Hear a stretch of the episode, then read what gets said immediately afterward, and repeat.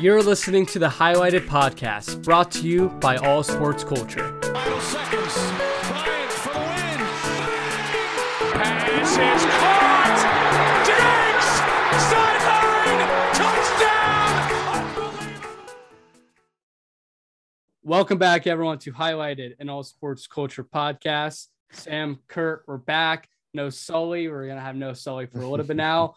Now, quick question before we start: the mic sounding good? Because I listened back on last episode and it was like a little funky. Oh, okay. Weird. Um, it sounds good right now. I Okay, think. okay. Uh, hopefully on your end, it's not the worst because for No, me, it's good. Fine. Good now, but I listened back and there were a couple moments where I was like, you know, I unacceptable. I am trying to be 100% to my listeners and I just wasn't. When we get the studio, we'll be Oh, chilling. We'll be dude, chilling. The studio, we're gonna have the three In due time. seats In due Yeah. time. In due time. And we Peyton think Turner cutout. Yeah, we got this. not not anymore. oh well, well, well, Which- we'll, we'll give him a second chance. It's not a big deal. Right. Uh, But regardless, though, we have a lot to talk about today.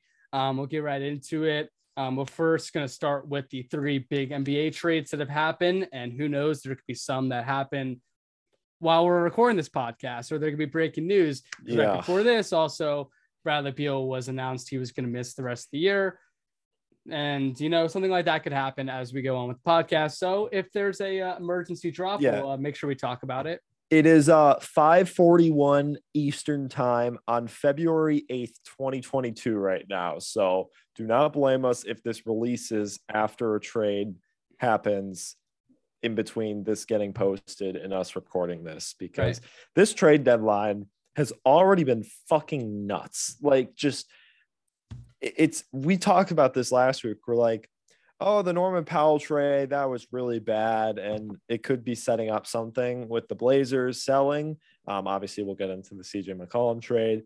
Um, and that could make for an exciting deadline. And there's been a ton of rumors going around about certain players. Obviously, some teams like Indiana are selling, which we'll get to. They have two trades involved today. Um, and yeah, I mean, this isn't a trade deadline day, it's a trade deadline week. Like, we've already seen all of the big dominoes fall for the most part, aside from maybe the James Harden domino. Uh, well, I do have a lot to say about that as well. we we can so- talk about that. We can talk about that as well. I know we didn't plan on and it, outside. We I know brought we it just- up in the last episode. Yeah. And if Turner gets dealt, but we'll talk about that when we talk about Sabonis. So that's basically Yeah. the only big one I can really think of. And just a note, um, the, the we talked about this on last episode. We were like talking about certain rumors that were popping up, and I brought up the rumor that James Harden might want out and go to Philadelphia, and that was before Shams dropped that story on Mhm. it all, and literally like an hour after we were, It was like 20 minutes. it, It, was felt like it. Shams drops that entire article, and we're like, "Are you fucking kidding me?" Yeah. because that at that point we didn't have like a reputable source saying all that stuff. We had like r- rumors from lots of different sources, but we didn't have the source. But the thing is, Shams is reporting and Woj is reporting. I don't know if you want to kick it off with James Harden because we're kind of already Yeah, there. that's fine with me. Um, we can do that. Shams is reporting and Woj is reporting on this James Harden situation is very different. Um, if you haven't realized, because Shams dropped that en- entire article basically saying the Sixers and the Nets are open to doing a James Harden for Ben Simmons trade. Uh, that's basically what it boiled down to. The Nets are going to want more than just Ben Simmons. The Sixers think Ben Simmons is enough. Um, yada yada. It- we're not really going to talk about the details of what a trade could be because I inherently don't think it's going to happen um, personally. But um, what Woj has been saying is he went on NBA Countdown and NBA Today. That's I think that's the show Malik Andrews hosts. Um, he basically said that Harden has reiterated to the six to the Nets that he wants to be there and that he's committed. Steve Nash has come out and said that they're not trading him. Um, but that could just be coach speak and want you can't just come out publicly and say, I want to trade this player. You know, you can't do that. I mean, we'll get to the Kings. Uh, they just had a week ago, they had Shams post that they weren't going to trade Fox or Halliburton. And guess what? Halliburton got traded. So don't believe anything that these people say until after the deadline. Um, but Kurt, can I get your thoughts on the Harden situation? Yeah, I really want to focus on it from the Sixer standpoint because I think with so many teams, kind of what we've seen so far at the deadline, a lot of those teams that could potentially get over the hump, the Cavaliers, the Pelicans, you know, just moving into that 10th spot. Um, there's teams that are kind of buying at this moment, seeing that they have potential to maybe make noise in the playoffs. I think if you're looking at the Sixers standpoint, you have Joel Embiid, who's playing the best season of his career, and it's probably not going to get replicated in the upcoming years. He's playing at an MVP level, and he's the front runner for the MVP right now. Do you really want Ben Simmons, who would be your second best player, sitting on the bench while mm-hmm. this is mm-hmm. happening? So mm-hmm. I think you're the 76ers, regardless on what Brooklyn is wanting, because obviously, like you just alluded to, Ben Simmons for James Harden straight up makes absolutely no sense if you're the Brooklyn Nets. The value isn't there to just do a one-on-one swap. That's where it gets complicated and adding picks and other players, et cetera. We know that from past trades and whatever. But for the 76ers, you have Joel Embiid playing at this fantastic level. And look, I don't think James Harden and Joel Embiid is any sort of going to be an like an iconic duo. They just don't really mesh well together. But I think that going back to my previous point on you have Ben Simmons, who obviously has value. I know we like to joke about Ben Simmons and how much he sucks. He was horrible last postseason.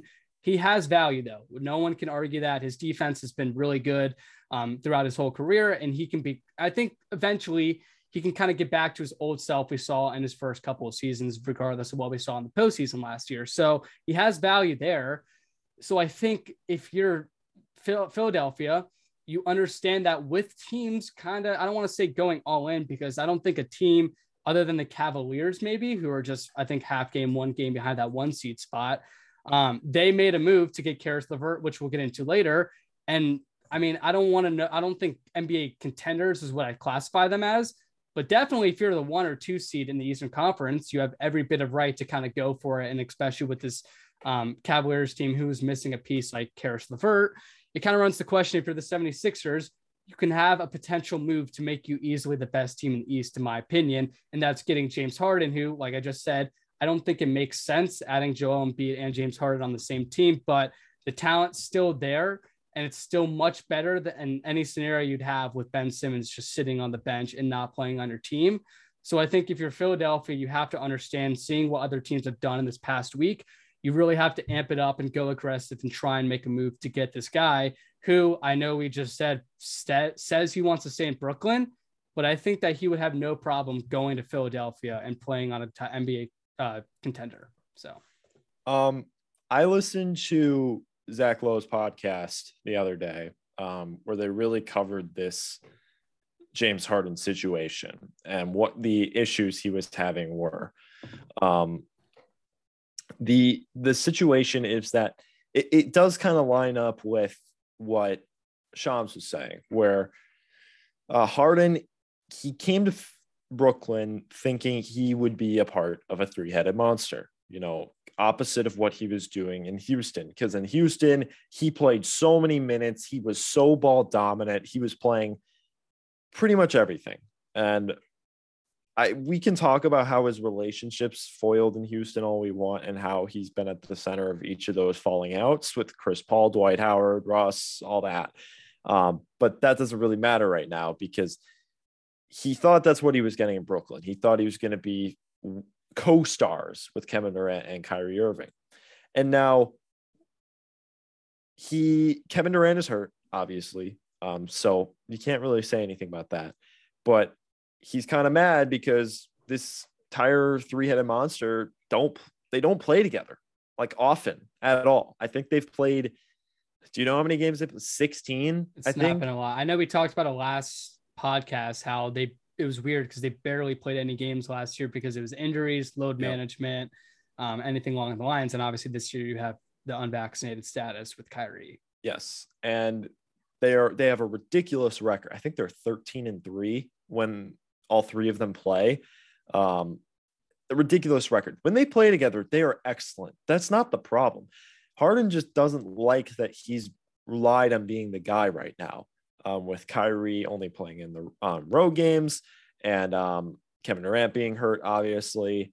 Um, and now James Harden, he's dealing with his own injury. Um, I don't know if you watched the game against the Kings the other day, but that is one of the worst games I've ever seen from a star player ever. Um, he was terrible and he just did not give a shit. You could tell in that game. His body language, James Harden's body language in games is one of the most obvious body languages where you can tell how he's feeling um, every single time you watch him play. And this game was, he just had no effort and no care for what was happening. Um, and now he's hurt and they are purposely holding him out tomorrow. I don't know if you saw that, but the Nets aren't playing him tomorrow. Uh, I don't think there was an injury designation for it. So maybe that could mean something. Who really knows? But to go back to the Sixers point, if you're trading Ben Simmons for James Harden, you're not losing anything. Like right now, they are the four seed in the East, I believe. They are they're one of the top five seeds in the East. I know uh, they're the five, they're the five seed, but they're only behind two games from the one, and that is without Ben Simmons playing. Um, this is basically Joel Embiid just being a beast. Uh, Joel Embiid is the front runner for MVP right now, and if you don't trade Ben Simmons, I think everyone and their mother agrees the Sixers aren't going to do anything in the playoffs.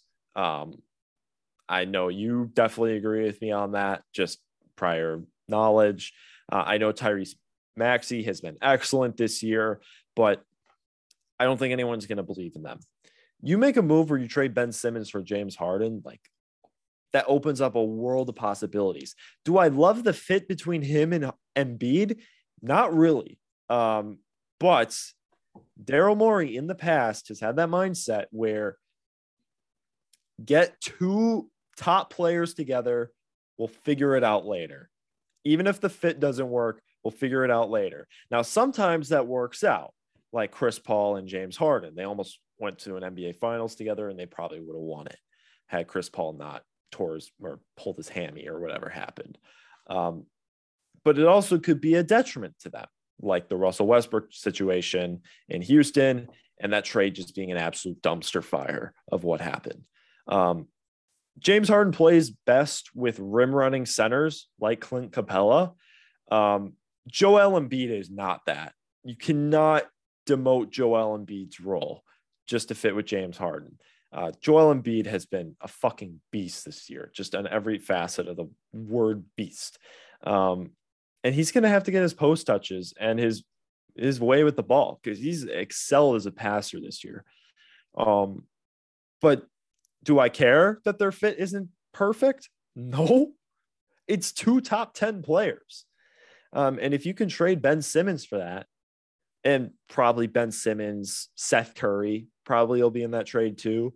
Um, maybe it's Ben Simmons and Tyrese Maxey, who really knows. But you trade that, you're not losing much. You're a top five seed in the East. You're just swapping them out. You're gaining only. You're not losing. You're gaining at that point. And if you're Brooklyn, I'm going to ask you this. If you're Brooklyn, you're in this situation with Harden because obviously there is some butting heads there because that's been reported by a lot of sources. There's something valid there. And you have James Harden who turned down the extension offer this past offseason. And now he's going to, they're potentially afraid he might leave this upcoming offseason um, what do you do if you're Brooklyn? Do you just swallow your pride and trade him now and just get a player like Simmons who I think could fit well in Brooklyn? Um, I would like him better if it was James Harden and Kevin Durant and Ben Simmons rather than Kyrie, Kevin Durant and Ben Simmons, but I still think you can make it work. Um, or do you just try and ride it out with James Harden and see if you can extend him I'm wondering your thoughts on this because they are in a peculiar situation. Yeah, I can't remember who I saw the tweet from, but it basically was saying that if I was the GM, if I was Daryl Morey, if I was basically in the Sixer situation, I would call Brooklyn up and be like, he's not resigning with you guys next year. Yeah. It's just the truth. Like you might as well make this trade now where you can get assets. And I mean, I think Philadelphia is going to be aggressive with it. I don't think they'd have any problem because we've seen Daryl Morey, like you just said, be aggressive in the past. I don't think he'd have a problem with trading a lot in the future to kind of go all in with, like I said earlier, and Embiid having the best season of his career. So I think that if you're Brooklyn, you have to understand that if Philadelphia lets you know, like, hey, I don't think he's coming back. I mean, I don't if if James Harden stays, I don't think he's coming back to Brooklyn. I don't know what you think about that, but um, so yeah, that's kind of what I'm keeping in the back of my mind. I know you want to keep James Harden, but it's it's also tough at the same time because we've said this so many times on this podcast, but Brooklyn was so close to advancing to the NBA championship last year. I mean, it was basically just the shoe length, right? Yeah. Um, and that's without, I mean, obviously that was basically only Kevin Durant carrying the load. So you think even with the James Harden, um, with the James Harden this year and a Kyrie Irving who only is playing away games, but you're still getting three to four games in the postseason, which is very valuable. You still think that opportunity to winning a championship is still there. Except I look at this Brooklyn team and it's just still, I think, a lot different than last year based on how they're playing. And just obviously, mm-hmm. like we just alluded to, James Harden's upset. It just doesn't feel like a team that, even when they're not on the floor all healthy or playing together, it still kind of seems weird. And it doesn't feel like a situation where they're going to the finals. So I can understand Brooklyn's standpoint from, I think, with Harden and even getting Kyrie for away games in the postseason, we have a legitimate shot at win the title. I mean, when you have those three guys, I feel like to say you're not a title contender is just blasphemous at that point. Um, but at the same time, I can also see the standpoint of Philadelphia calling them and being like, look, you're not getting them next year. Don't you want to get value? And we're going to give you a Ben Simmons who we haven't really seen as a third option before. That could be interesting. I mean, it definitely takes some load off him and maybe he succeeds because obviously as a number one option, he really didn't succeed. Um, and even under Embiid, I mean, they had a re- really good regular seasons, but in the postseason, they really couldn't get it to work. Maybe with a new area and a new situation, it works out. So it's tough for Brooklyn. And I realize I basically didn't answer your question, but I just don't know if there's really the right answer because if I'm Brooklyn, I would have no problem with them saying we're going to stick with Harden. But if they traded him, I would also understand that standpoint. But the thing is, if you stick with him, he could just up and leave. I mean, the thing is, this offseason, if you look at the league, teams don't have cap space. Like, if I'm Brooklyn, I'm not afraid of him walking. Um, because unless a team like Philadelphia makes a move to shed salary, like they salary dump Tobias Harris or something, because they have been looking to do that at the deadline. There have been a lot of talks about them doing that um, at the deadline so far. And um, I mean, if you look, the teams with salary cap next year are like the Pacers, the the Magic, the the Blazers are shedding salaries, but maybe that could be something. Uh, and then the I want I'm blanking Detroit. Like James Harden's not going to leave the Nets for any of those teams. That's not going to happen. The worst you can get to happen is a sign and trade. Um, and I'm I'm of the opinion I don't think James Harden is going to return to MVP form. Um, he has played for about eight months now. He has not been the same. Um, he was playing at an MVP level last year at one point. Then he got hurt and just he hasn't been the same. I mean, this year he just has not looked that great. Um, so I don't know if you're Philadelphia and you trade all these young assets like Maxey and Curry and Ben Simmons that you're going to feel great about paying this guy for five years at 50 million a year. But you want to capitalize on Joel Embiid. And I have another question kind of relating to that. But um, I mean, if you look at Brooklyn right now, they've lost eight in a row. They're the seven seed in the East right now. Um, Kyrie Irving's only playing on the road, and their star player is hurt. And if you look at this roster, like I'm not feeling great about this roster depth wise. Like I'm just not. Um, the only guy I really feel like is truly because Joe Harris is hurt. Um, it's not sounding good that he's going to come back. And the only guy that I have real confidence in in the playoffs right now is Patty Mills and maybe Blake Griffin. That's really it. Um, and we saw Blake Griffin get dogged on by Giannis a bit last year. And we also saw Nic Claxton get a little bit dogged on by Giannis last year. And they have no front court depth, front court court depth. Um, so you go up against Giannis or Joel Embiid in the postseason, you're going to get killed. And it's just a very weird situation that they are in. Um, because if you're Brooklyn, I could see the idea of wanting to trade him for depth. I can understand that. Um, but if you're Philadelphia and you hold on to Ben Simmons, you don't get this deal done because obviously Daryl Morey has held on to Ben Simmons because he wants to get a big fish like James Harden or Bradley Beal or Damian Lillard or something like that with this Ben Simmons trade chip. And it's looking like he was right and that we were wrong to say that he should have traded him by now because one of these options is looking like it's going to come to fruition.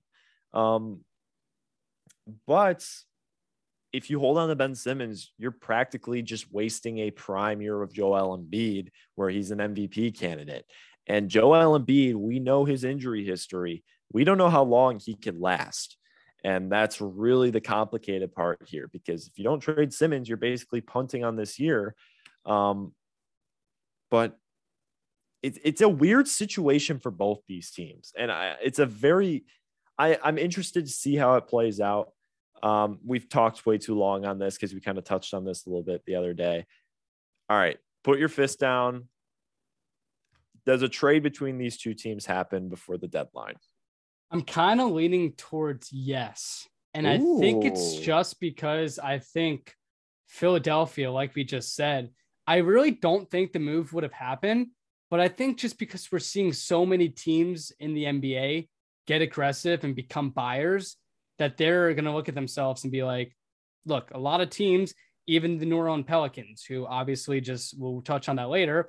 I want to classify the Pelicans as NBA contenders, but they're really trying to make the playoffs this year. And it's really capable after having that horrific start. So you're looking at how many teams are buyers, and you're like, look, if we hold on to Ben Simmons, we're not one of the finals. That that is the conversation going around in uh, Philadelphia. So I think they're going to do whatever it takes to make it happen. So if if like all the trades didn't happen, I would have said no. But because we've had such an action packed trade deadline, I say yes. I I don't know. I, I genuinely don't know what to say because I, I go, I personally I'm leaning no because I think Brooklyn just has a better chance of just holding on to Harden than not. Um but the thing is, if he declines his option in the offseason and he hasn't extended yet, So that he I mean that's fully that's committed. that that's the thing. If you're Brooklyn, you don't win the finals, he walks, you fucked it up. You fucked up. That trade is a Like travesty. you like you're thinking back and you're like, why didn't we fucking do it? So that thought constantly goes to your mind as well. So basically you're banking on them to win a championship, but there's a really good likelihood it doesn't happen because there's so many teams that are capable of winning it with the Suns, the Warriors. Uh, I don't want to. I mean, the Bucks. You know what I mean? So It's it's also complicated though because if you trade James Harden, let's say let's say they trade James Harden for Ben Simmons. Let's say that happens. Are- Do you win a title with Ben Simmons, Kevin Durant, and then half of Kyrie Irving? I still, You I would, I still would classify them as contenders. I would too, but I don't know if I believe in that as much. I would much rather have James Harden and Kevin. I would too, for- but you also can't ignore the fact that as much as James Harden has committed and said he wants to stay, you can't bank on the fact that he's going to stay. There's Yes, very good likelihood that he's going to leave. At least with Ben Simmons, I can. He would. He fu- he would. He hates Philly. At least Mhm. with Brooklyn, he's gonna be like, all right, I can commit to this place. And you have a guy who's very talented. Don't get it twisted. Who's gonna be long term committed to your team. Yeah, there's But it's it's it's interesting. I mean, who knows what's going to happen? Who knows what both teams are thinking? It's a lot to process. Yeah, and I mean, if if you're Philly, like if you just don't trade Ben Simmons by the deadline, that's just travesty. Um, like I said, you're just wasting a year of Joel. And I mean, there are some people who think Ben's going to come back. No, No, it's not happening. I mean, the imagine him coming back and trying to play in front of a Philly crowd. You Rich know how much of Rich- travesty yeah, that would there's be. There's no Paul Rich. There's no way Rich Paul is letting that happen. no, So, no. All right, let's move on to the next trade. Like we said, I think we talked a little bit too much on this, but it was good. It was a good It's combo. a big. It's a big story, and if it happens, I mean, it's a big deal. Right. All right. So we'll move on to the first trade that happened, or the first blockbuster trade that happened um, in the NBA trade deadline, which was the Cleveland Cavaliers acquiring Caris LeVert. They got Caris LeVert, a 2022 second round pick via Miami. Um, and then uh, the Pacers received Ricky Rubio, who that's basically no one. Ricky's injured. He's going to walk next year. A 2022 first round lottery protected pick, a 2022 second round pick via Houston, and a 2027 second round pick via Utah. Um, so, yeah, I mean, Indiana, like we'll get to with the Sabonis, they're basically just starting fresh, rebuilding. Finally, it's what I've said on last week's podcast. They finally had to just hit the restart button. And for Cleveland, you get Caris LeVert, a much needed guy on this Cavaliers team who a lot of people think the Cavaliers have a shot to win this whole thing, which would be absolutely remarkable if they're able to do it with Garland, um, Mobley, Allen, and now you get Caris LeVert. That makes for a really good starting four out of the five players. So, Sam, thoughts on this when he first saw it? Um, I know Caris is an intriguing player. Mm-hmm. Um, ever since, I mean, a lot of people think he has potential to kind of get back to what we've seen from him before, but at the same time, he a lot of people also can think he's overrated in the sense. So, thoughts on him, thoughts on the trade for both sides, and I'll let you kick it off. Um, so when I first saw this trade, I thought the Cavs really came out strong here, um, because their wing position is really bad. Um, if you look at the Cavaliers roster, their weakest point is the wing. It's their small forward position. I mean, Mobley, Allen are amazing. Lauri Markkanen's had a really solid year as well. Um, I mean, they've been starting him at the three. That's how bad their three spot has been. Then you got like Isaac Okoro, who's a zero on offense, and then Cedi Osman. Um, so they needed a wing like that. They just needed one. And Caris LeVert's name was floated around when I first saw this trade, I thought, man, good, good for the Cavs. I like this pickup because Caris LeVert is a good scoring option. He doesn't really do much on defense, but he's a good scoring option. If you remember him in Brooklyn, um, I really liked him in Brooklyn before KD and Kyrie got there. Um, so when Indiana got him, I remember we talked about this trade. I thought Indiana really came out strong because they got Caris LeVert from VO, which was a steal. Um, but now I've kind of thought about it again, and I really like this trade for Indy um, you weren't going to re-sign him. It just wasn't going to happen. He was going to have a market. Um, and Caris LeVert isn't like a near all-star. He's a solid, he's a really nice scoring wing that's pretty inefficient. Um, he's shooting 33% from three. Like he's not having that good of a season. Um, he's got some injury problems, and the Pacers obviously they're turning towards a rebuild. They were not going to re-sign him.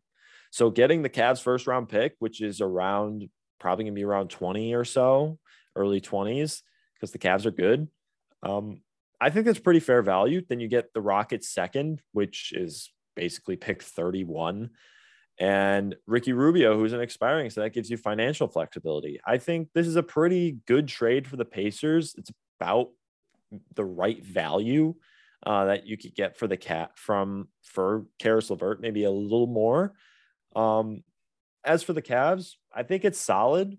I think it's a good trade. I don't know if this is would have been the the wing option I would have swung for if I were them because if they're going to pay him like 25 mil a year, I would not like this trade.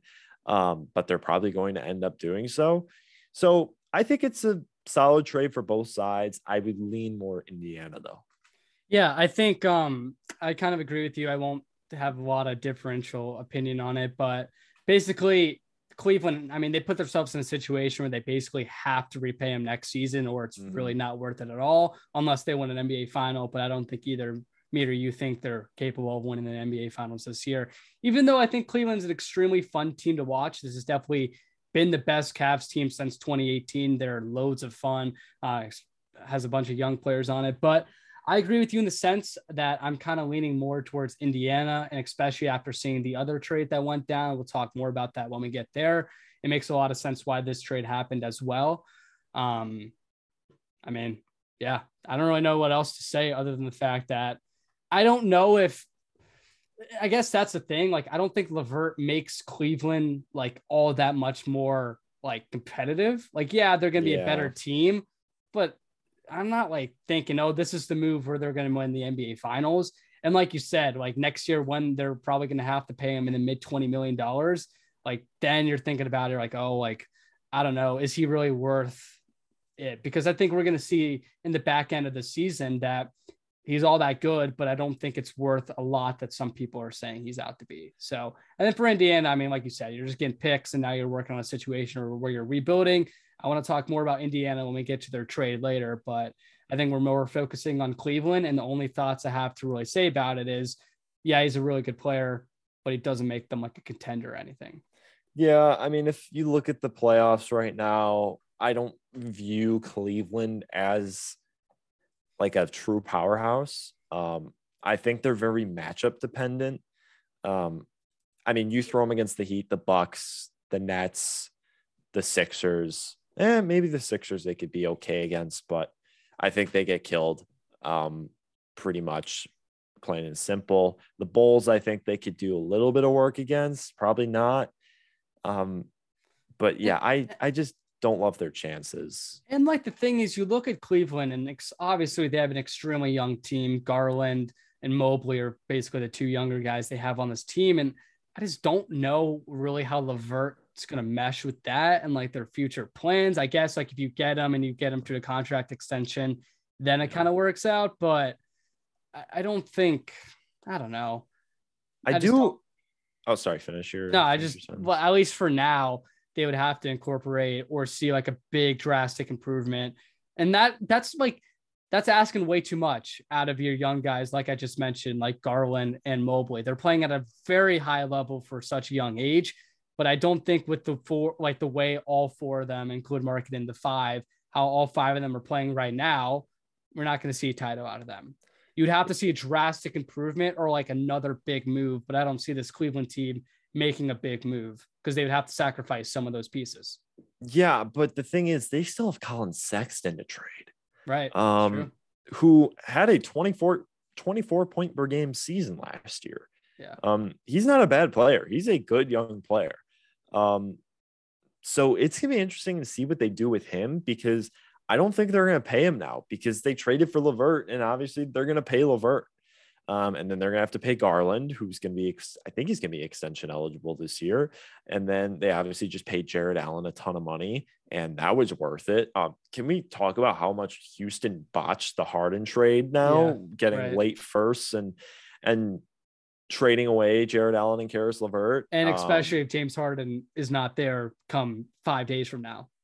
yeah. Uh, well, then those picks could be better. That's true. They trade. That's true. true. I guess I guess the worst situation is he plays, they don't want a title, and he's like, see you guys. Then you're yeah. Brooklyn, you're like, what the fuck? And Sean Marks is punching a wall. Yeah, I remember both of us when that trade happened, we were like, wow, Houston the worst here because you didn't get Allen or LeVert, which was the worst part. We're, we're the best players. And obviously, Jarrett Allen has had an all star caliber season. He should have been an all star this year. I stand by that. Um, and he wasn't even a replacement. And yeah, I I don't think they're going to pay Collin Sexton now, and I want to see if they trade him before the deadline. Maybe get another piece on this team to make a potential run. Maybe the Hawks last year influenced them to see how good they could be because the Hawks made the Eastern Conference Finals. Maybe they see themselves as this year's version of that. Um, we'll wait and see. But uh, good on the Pacers here. I think they did solid. I don't think they like ran away with like, like, amazing I, value, but they did good. Right. And I think just because we're more leaning towards Indiana, I mean, obviously me and you, we don't have a problem with Cleveland as well. Like, I'm not mad at the decision they did it.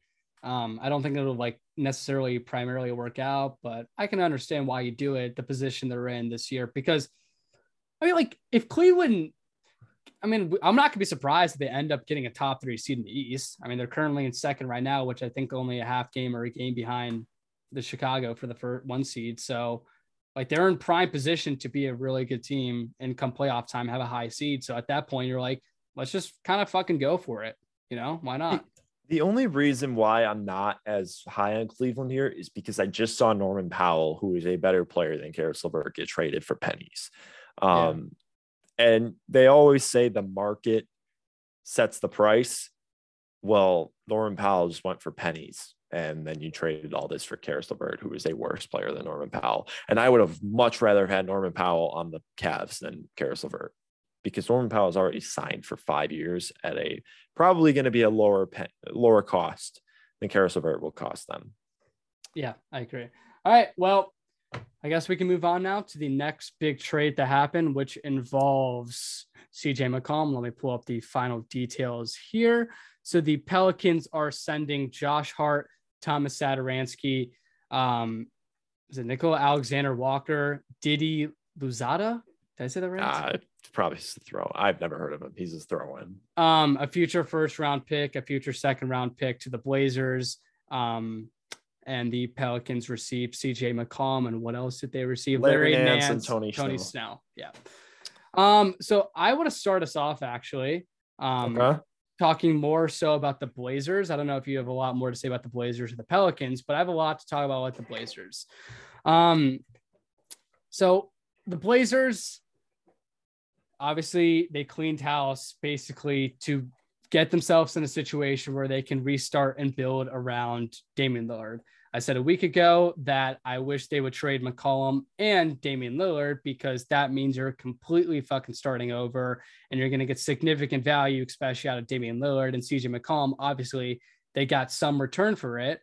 Um, so I wish they would have dealt both. But now, really thinking about it, I don't hate the decision from Portland in this instance because we've seen in times past um, where it hasn't worked out the first time, where you kind of build around a player, you kind of get far in the playoffs, and then it doesn't work out in the future years, and then you say, "We're done, fuck it." I mean, a prime example is Dirk after the 2006 NBA Finals.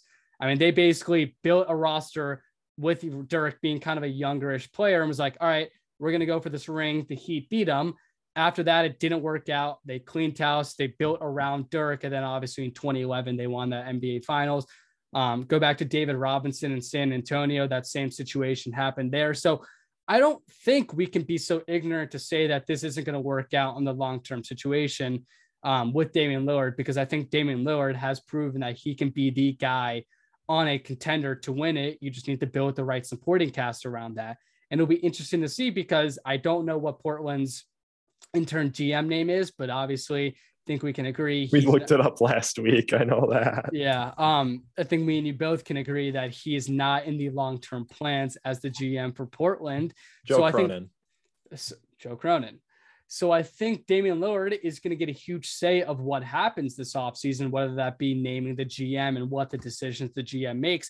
I think he's almost going to put himself in a situation where he's calling the shots, kind of similar to what we saw with LeBron James with this Lakers team this past season, really wanting his guys and building a veteran squad. And hasn't really worked out per se, but that's kind of the situation I think we're going to see with uh, Portland and Damian Lillard. He says he wants to stay in Portland. Portland says he wants him. He's true to the grind, whatever the expression goes. Um, so I have no doubt that he's going to stay in Portland. Um, and it's going to be interesting because Portland is obviously going to have a shit ton of money come this offseason. It'll be interesting to see what they do with it. Now, I think it would be ludicrous to say they're going to get some absolutely amazing player to pair up with Damian Lillard. James Harden. I'm just kidding. Because I mean, like, let's be real. Who wants to go to Portland? Not a lot of people. It's a shitty area. They don't have a lot going for them right now outside of Damian Lillard. And it's just the definition over the last couple of years of a mediocre franchise. So that runs the case. They're going to have to sign a shit ton of all right or good players. And they have a lot of roster spots available, a lot. So they're going to have to fill that up it'll be intriguing to see what they do. Obviously, necessarily right now, they're not going to go in an instance where they go all in this season. We alluded to it back in the last episode. This is a waste. This is a like throwaway year for the Blazers. You knew that going into the season, and after um, it didn't work out. But Anthony Simons and Damian Lillard are going to make a strong one-two because I think the Blazers really believe that Simons can be that number two based on how productive he's been this year. So I'm intrigued to see what they do this come um, this offseason, um, dealing with what players they want to build around those two players. But I think Damian Lillard's going to get a huge say in that. And I think a lot of people are hating the move from Portland's standpoint. Um, but I don't necessarily hate it because if you're Portland's, I think a lot of people understood that there was a strong likelihood you were going to move on from CJ McCollum. And people don't understand if Portland's making moves like, all right, what do you want from CJ McCollum? Those teams have leverage over Portland. Like Portland's not just going to be like, like you're not going to get the value you think he's worth because p- teams aren't going to be like necessarily needy for CJ McCollum. But if you're um, New Orleans, you're going to be like, oh, yeah, he adds what we're looking for in a trade right now. So I think initially you're going to see that um, you're not going to get the necessarily value from CJ McCollum, but I don't hate it from Portland. And then to talk a little bit about New Orleans standpoint, I know I alluded to it a little bit earlier in this podcast. Um, when Brandon Ingram's healthy, they're a really solid team. And when you get Zion back, they're going to be hopefully even better. It's just fucking annoying that Zion can't get on the court. But you run into the situation where you have Zion, Brandon Ingram, and now you bring in a CJ McCollum.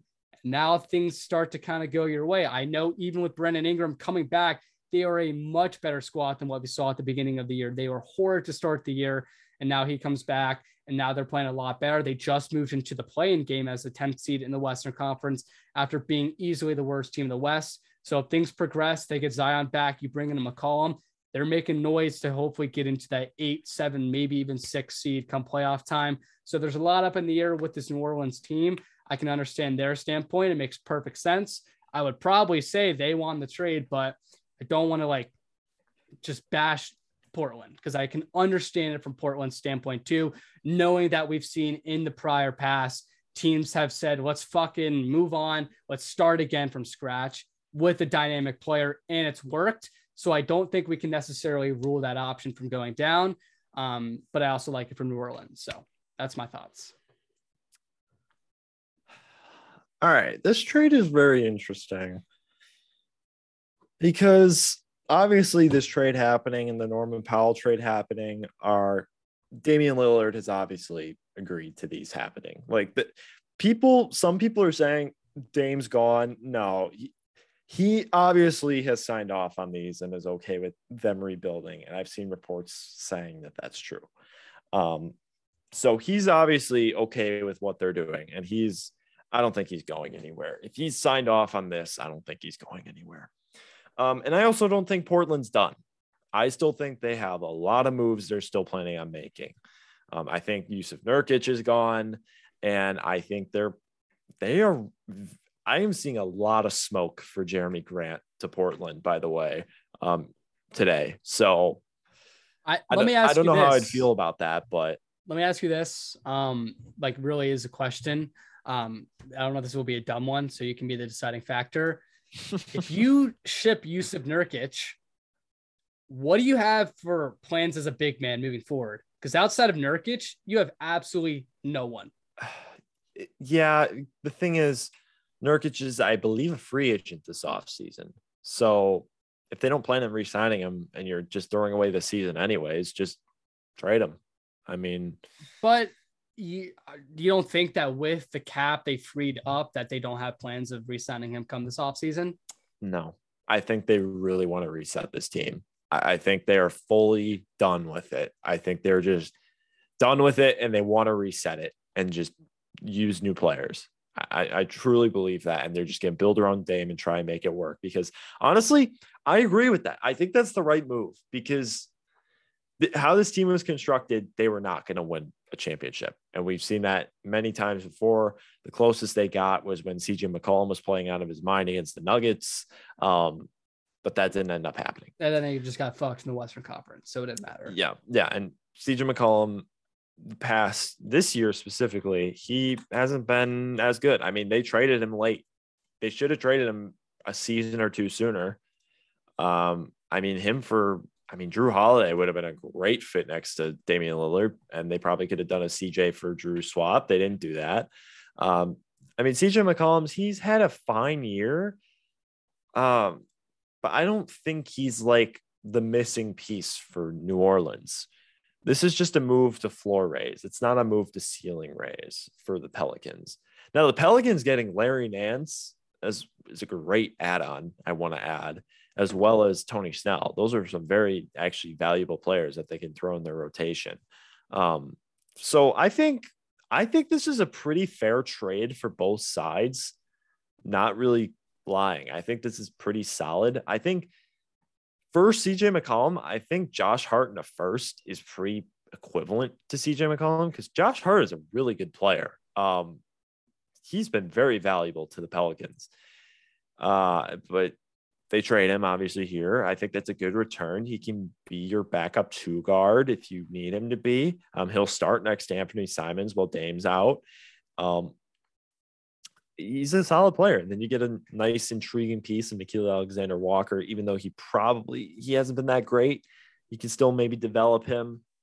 And then that first round pick, that is a good first round pick. Like, look at it. The protections on it is one through four. If it go if it lands in the top four of the lottery, the Pelicans get it. If it lands in the five to 14 range, the Blazers get it. That is a lottery pick. Um, that is a really good pick because I personally probably don't think the Pelicans are going to make the playoffs. If it's outside of the lottery, I believe it goes to the Hornets. And then if it goes to the Hornets or the Pelicans, the Blazers get it unprotected next year, which is even more interesting. Hmm. Um, so that lottery pick is a great pick to get back. And then they also get two seconds, which is awesome. I think they you said they got two seconds. Yeah. Um, which is also great.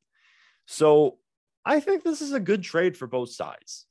I don't love it for New Orleans because I don't, I think this is just a trade to save their asses and make sure people don't get fired. Um, being brutally honest here. And the thing is, it's not that big of a deal because the Pelicans, well, they have a ton of picks. They traded Anthony Davis for a treasure trove of picks. They traded Jrue Holiday for a treasure trove of picks. Even though those picks are all going to be probably in the 20s, you still have a treasure trove of picks. So you can Yeah. make it work. Um, is CJ as a third option the right move? Could be. I mean, they're just banking on Zion and Brandon Ingram turning into those players that you think they will be. I mean, Brandon Ingram has already shown it. Zion, when he's flashed, has shown it certainly, but it's all about staying on the floor. It's really all it is. And And that we cannot predict. yeah, you definitely cannot predict that, and you can't with Zion. So Right. at all. So I, I, I think it's solid for both sides. Um, I'm seeing a lot of people dunk on the Blazers for this trade. I'm not. I think it's okay, and he's not really the type of CJ's not really the type of player that the Pelicans need. They need someone who can operate on the perimeter a lot more um, because they have a lot of they have Brandon Ingram, they have Devonte' Graham. Those guys can hit in the mid range. CJ is kind of similar to that. I mean, he's he can shoot well, but he doesn't operate out there. Um, you know who would have been a really good player for this team? Who? Lonzo Ball. yeah. We all know how that went. Yeah. Um, that was a when that happened, we all hated it. So, uh, Pelicans and Blazers, you did okay in my opinion. Yep.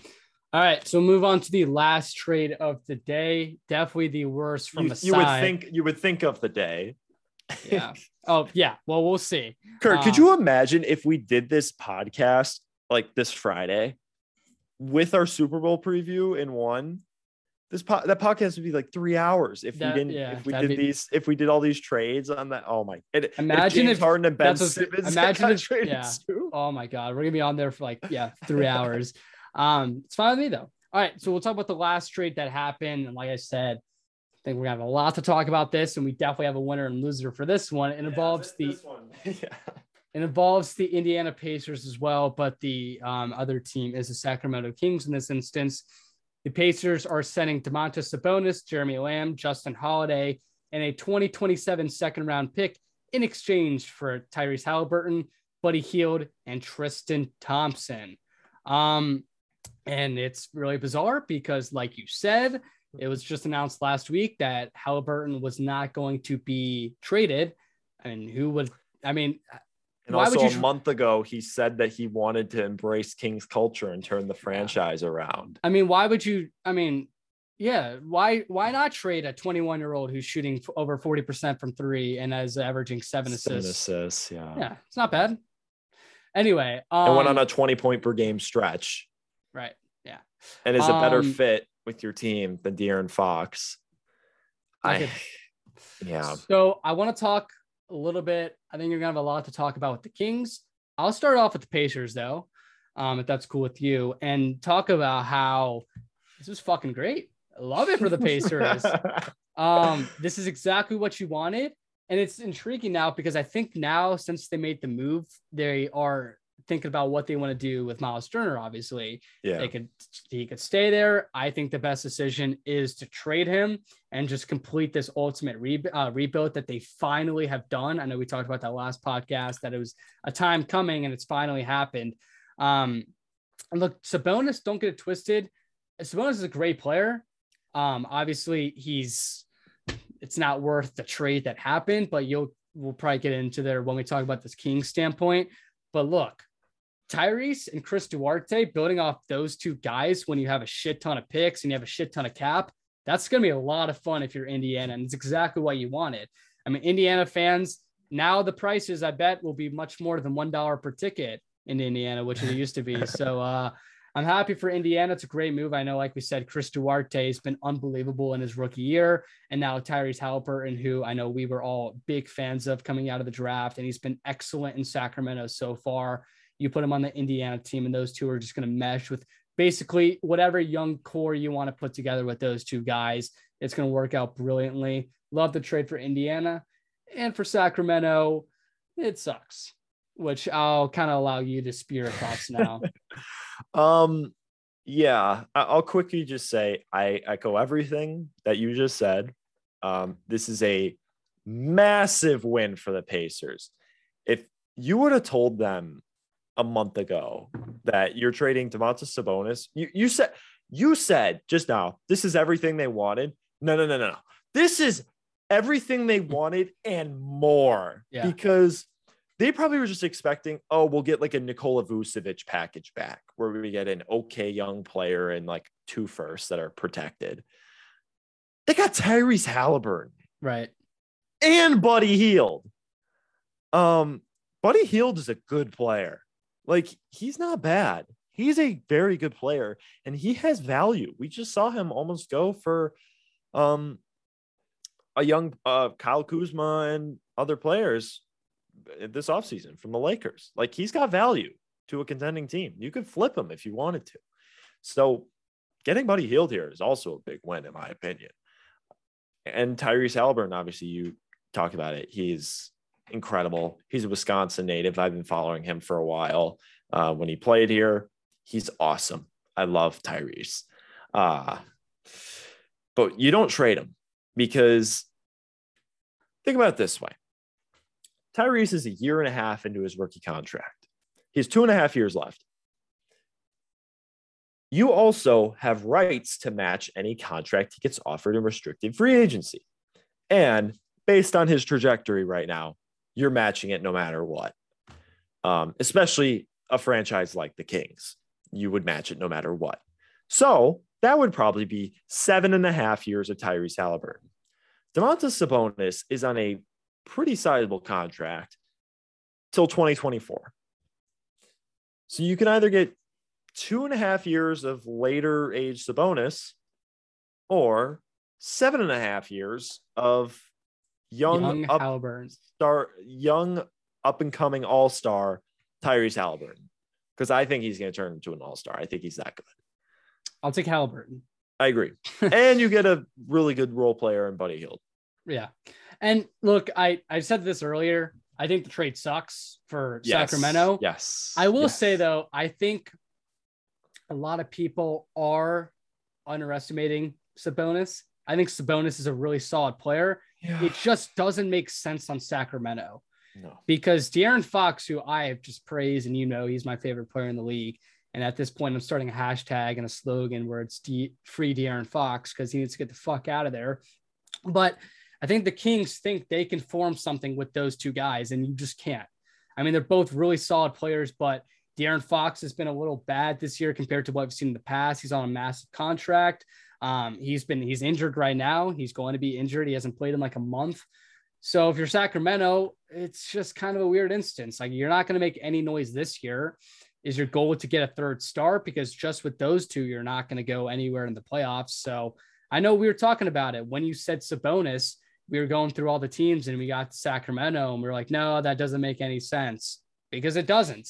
It doesn't make any sense. And still the trade happened for Sacramento. Um, and look, I know a lot of people are also saying, why didn't um, Sacramento trade De'Aaron Fox instead of Tyrese? Indiana doesn't want De'Aaron Fox. Like they much like a lot of teams aren't going to want De'Aaron Fox right now, especially given the fact, like I said, he's injured. I think he's a great player. I love De'Aaron, but he's also on a massive contract. You have to keep that in mind. Tyrese Haliburton's basically playing for nothing at this point, like you alluded yeah. to earlier. So that's why teams value Haliburton so much more than uh, De'Aaron Fox. And yeah, it makes sense getting rid of De'Aaron Fox. Like Sacramento should have done that, but I guarantee you they at least tried, and this what they were going to return was not what they were looking for. Yeah, and obviously they did this trade also to open up minutes for Davion Mitchell, which I, Davion Mitchell's been pretty solid. So I and I love Davion Mitchell. If you remember pre pre draft, yeah. I praised him a ton. Um, so sure, do that, but you could play him alongside Tyrese. Do you? All right. And you also brought up Miles Turner. I actually don't think Miles Turner gets traded now um, because he's 26 and I think he fits the timeline and he's a really good player. So honestly, I think they're going to keep Miles Turner now. I don't think they're going to trade him because they got such a good return for, um, they got players back, which fit the timeline. So why break it up? You know, and if you're not going to get a, like, I don't think you would get a lottery pick for Miles Turner. I think you get like a lottery protected first. If you're just getting salary filler and lottery protected picks, I don't, I'm not trading Miles Turner for that. I wouldn't do that. Um, like I heard a rumor about Goran Dragic and a first from the Raptors for him. I wouldn't do that. Um, so I don't think they're going to trade Turner now because now the Sabonis Turner thing has been resolved. That has been a big topic of debate the past few years on who are they going to pick? Who are they going to figure out first? They haven't traded either of them for years, and we've been debating about it for so long. But that team is so stuck in mediocrity, they wouldn't do it. Um, I think they're going to keep Turner now because he is the prototypical modern center you want. And thing is, Sabon with the Kings thing, you're trading him to a team that plays Richaun Holmes, and that they're. I just don't know if I love the fit there either. Right. We talked about it. Like, if you're going to trade Sabonis to the Kings, you probably trade Richaun Holmes or something like that. I mean, the fit can work probably they'll make it work somewhat, but the Kings team is not built to win go to the playoffs. These are star players, De'Aaron Fox and Sabonis, star in quotes. They're really good players, but they don't win you a playoff series. They get you in a play-in game, maybe, but that doesn't get you anywhere.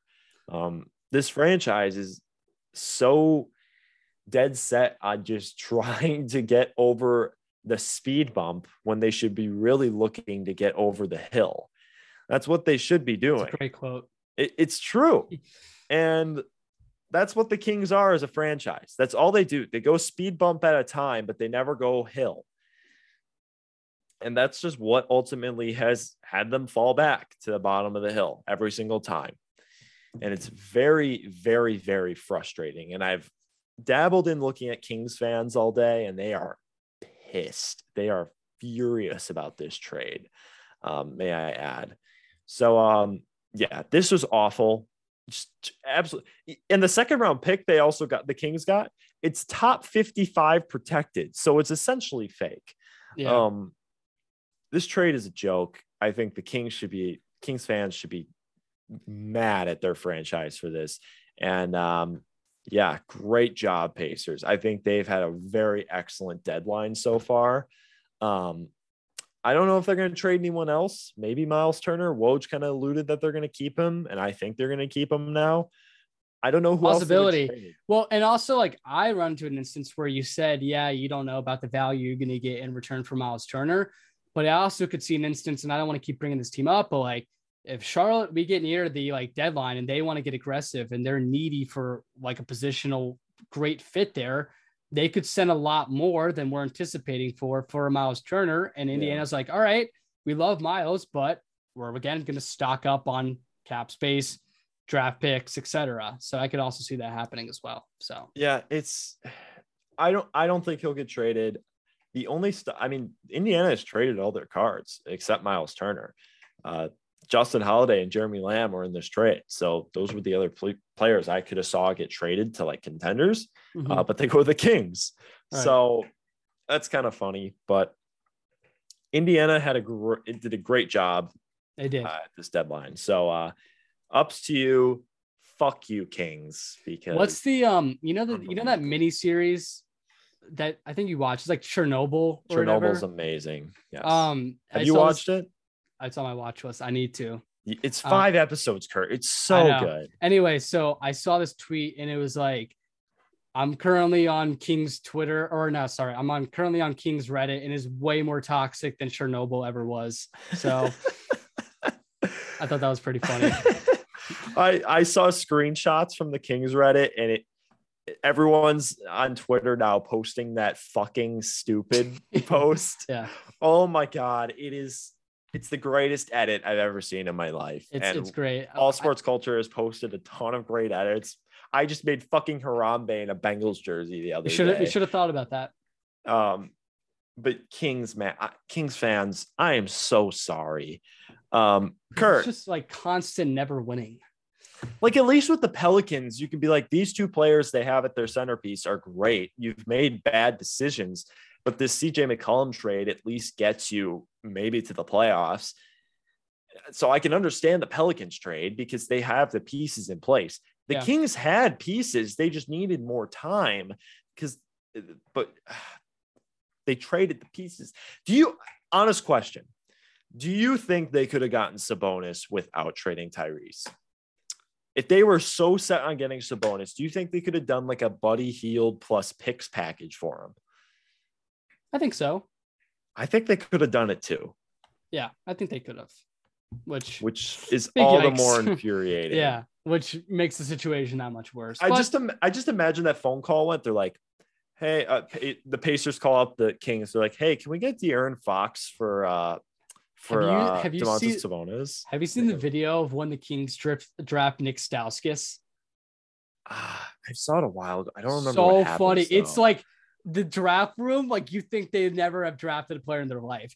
They're like, who should we go with now? And the GM's like, I don't know. And everyone's like, Stauskas. And the GM's like, okay, Stauskas. and, and it's just like so bad. And I'm like, oh, this is horrible to watch. All right. It's like they just watch college highlights and Yeah, like, right. yeah, that guy is a Like, hooper. the not a GM's like- basketball player. GM's watching his like highlights in the national championship against Louisville. They're like, oh, he got to the natty. Let's get fucking Nick Stauskas, baby. I mean, they didn't draft Luka because the owner didn't like Luka's dad. So That's good. that's, good. also and now Marvin Bagley might get traded for a bag of rocks. Uh, he Yeah. hasn't done anything. God, the Kings, man. I, I'm. I, do they even have fans anymore? Like I, I want to be.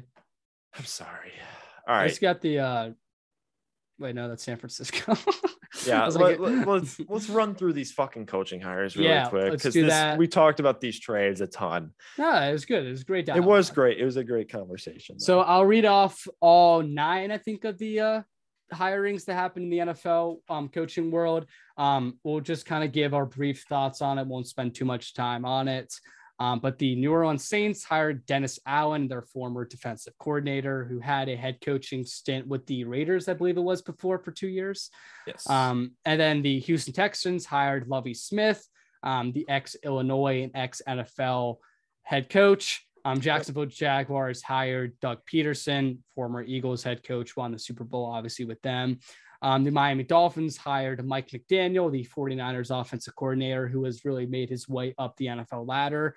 The Vikings have hired Kevin O'Connell, former Rams offensive coordinator, who we both have praised many times.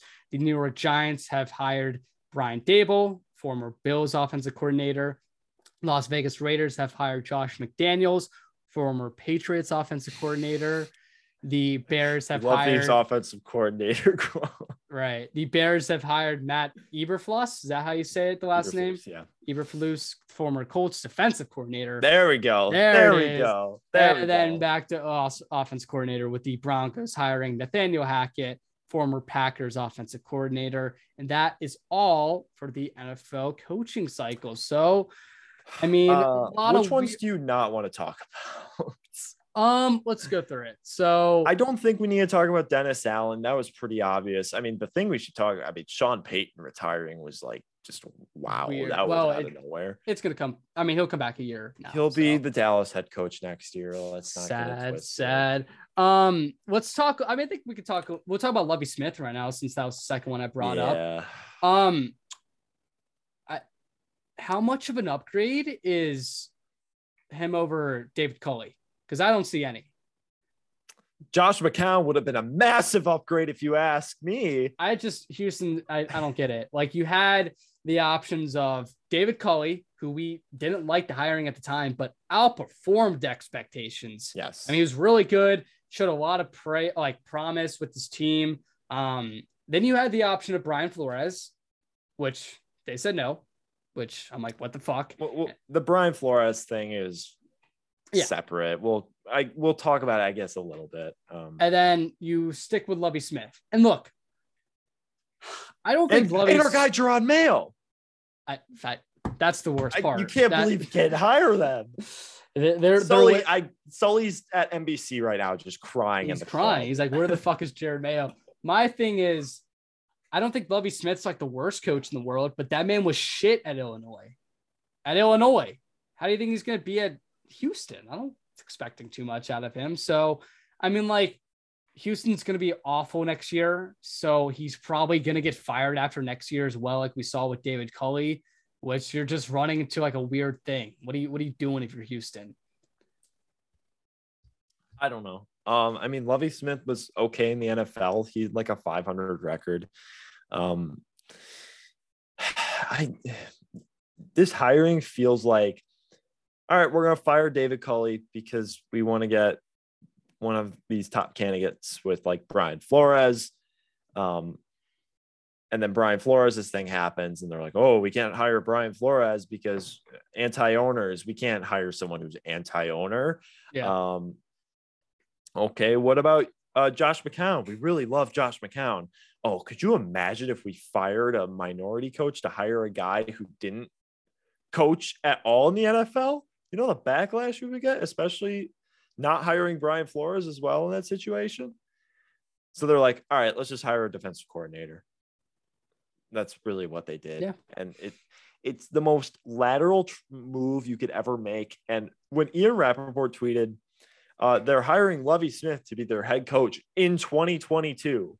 I'm like, yeah, that that's pretty much right. He's probably not going to last more than a year, which Right. is sad. And they said they're going to put Josh McCown on their coaching staff. They literally hired him just so they could get Josh McCown on the coaching staff so they could hire Josh McCown Unreal. next year. Yeah. Oh my. God. Um, all right. So then Doug Pederson with the Jaguars. I actually don't mind this. I mean, Doug Pederson's obviously shown like he's been in the league, he's won a Super Bowl, he's shown that he can win at the highest level. I'm intrigued to see what he can do with Trevor Lawrence. He obviously was great with Carson Wentz um, in that one season. Nick Foles that same season, um, same case scenario. So I think we're going to see an upgrade from Trevor Lawrence next year.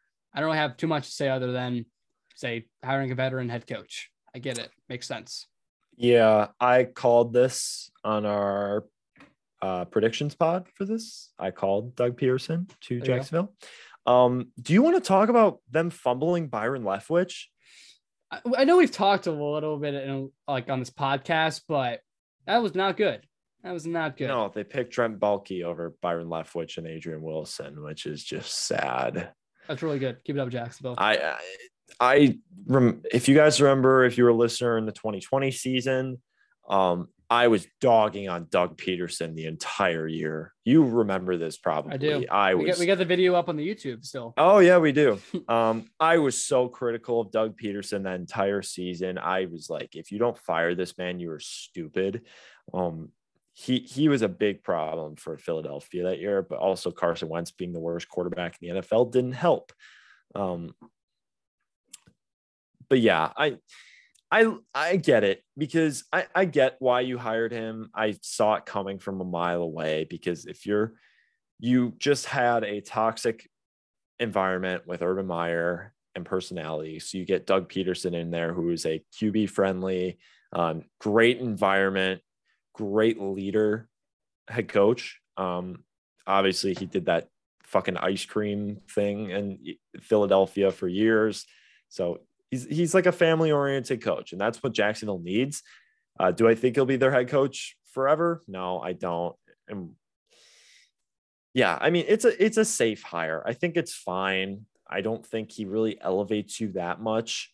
Um, because that Philly roster was just so good in 2020 and 2018. Um, but yeah, I would have rather gone with Byron Leftwich and Adrian Wilson, but obviously Shad Khan is stupid and kept the guy who has had nothing but failure in his career in the NFL. Yep. And then we got Mike McDaniel going to the Dolphins. Uh, really cool story to see kind of where he started. Um, was the intern. I don't know what what team, but basically was just an intern. Then worked his way up to like an offensive assistant.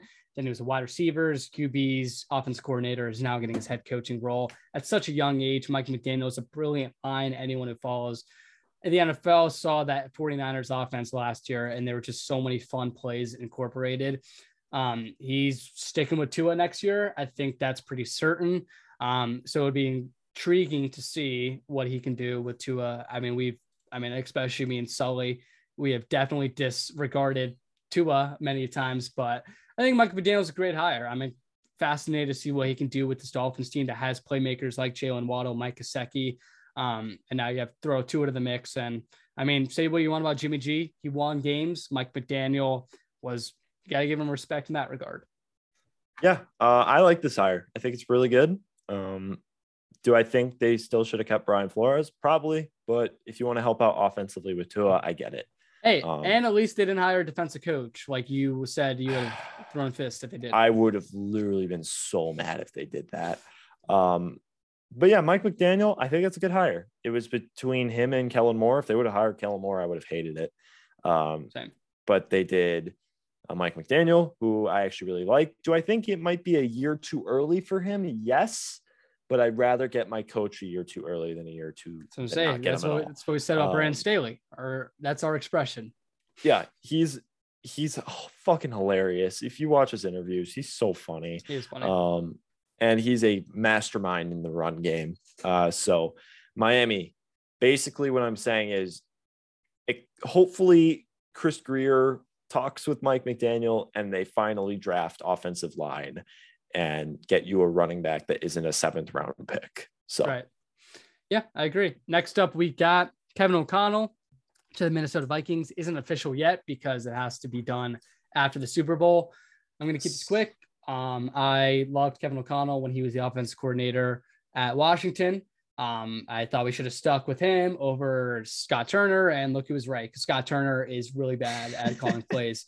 Kevin O'Connell made Dwayne Haskins look good. He made Matthew Stafford outside the last couple games we saw at the end have a really good season and been fantastic in the postseason. And it's a great hire. And I'm intrigued. And I think Kirk Cousins will have a really solid year after what we've seen with Kevin O'Connell's success with coaching quarterbacks. Yeah, this is my second favorite hire of the cycle. I think this is great. I love it. I think it's perfect for the Vikings. Um, uh, basically, all I have to say, other than that, is bet on every single over for Justin Jefferson. That's yeah. all I have to say because he is going to feast in this system. That's pretty much it. Yeah. And then Giants hired Brian Daboll. I think we've talked a little bit about this. This was one of the earlier hirings. Um, Patrick Graham did decide to leave though, and they got uh, Martindale, Wink Martindale, correct, as their defensive coordinator. Mm-hmm. So I think that's a really solid replacement. I think Patrick Graham obviously is the better DC, but him going to Vegas, which is crazy. I mean, I can't believe that happened, but yeah. whatever. Um, they're building themselves a nice coaching staff with Mike Kafka. Is that how you say it? The uh, Chiefs quarterback coach being their offensive coordinator. So that three man trio is going to be really solid for the Giants next year. Brian Daboll was rumored to be a head coach for the last couple years. He finally gets it here in New York. So solid hire. Again, don't really know what else to say. Yeah, I think this is the best hire of the cycle. Um, I was really praising for Brian Daboll last year, uh, as well as it was Brian Daboll, Arthur Smith, and Eric Bieniemy last year for me. I remember really pioneering for those guys. Um, and Brian Daboll, Eric Bieniemy did not get jobs. Eric Bieniemy did not get a job again this year.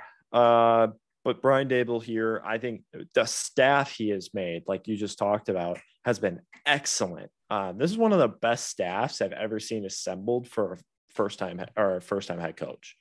Um, this is an excellent staff, and uh, their GM and he's looking good. He's made some good decisions so far. So uh, Joe Schoen. Is that how you say it? yeah, we should have gotten a Sully quote here, but this is a this is a really good hire. I Yeah. love this hire. And then we got Josh McDaniels going to Vegas, which we both this is it sucks. I hate it. Yeah, I don't like this. Um, yeah, and I they think Big- Patrick Graham's good. I like that. Yeah, right. Um, But Josh McDaniels, like, would you have rather have kept Rich Bisaccia? yes, and now he's your guy. Yeah, he's our special teams coordinator. So uh Your special team's is really going to go from the worst to the best next year. No, we're gonna go from like the worst to average, and I honestly, I'm so okay with that. Yeah. Um, I will take anything above uh, average. I, I literally, But I will cheer if we field a punt and don't run. That's that's how much I don't. I care about my special teams right now. did you the see the quote for it. from Nate Hobbs on Rich Bisaccia? I did. I was, He's a great man. that, that hit the soul. That Yeah. the soul. Uh, McDaniel sucks. I don't like him. he already Um, failed as a head coach too, so it's like He has. I remember in our coaching cycle for the Packers, he was a top candidate for us. I did not want him at all. Thankfully, we got sexy ass LaFleur.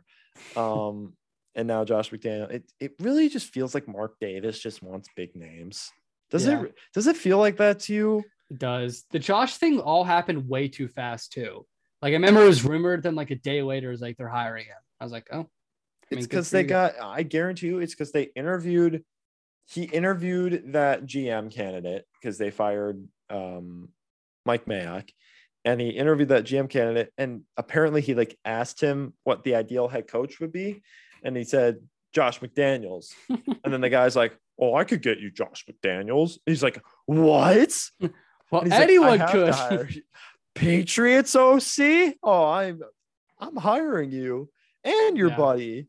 Yeah, it, it was really quick. Like it took a day and it was like it felt very weird and just I don't know. I don't like the hire.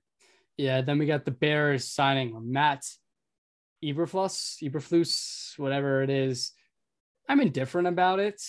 Um, I know a lot of people were wanting Chicago to go offensive oriented because of Justin Fields, which makes a lot of sense. But he had a lot of success with Indianapolis's defenses. Chicago's defense is going to become really good. Um, there we go. Yeah, I Chicago's defense is already really good. Um, I don't know if they're keeping Sean Desai.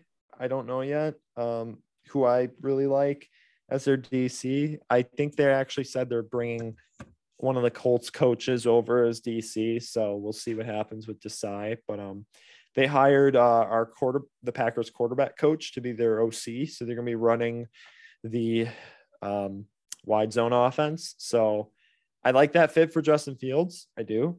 Um, but I guess they just didn't want to go offense because of Matt Nagy.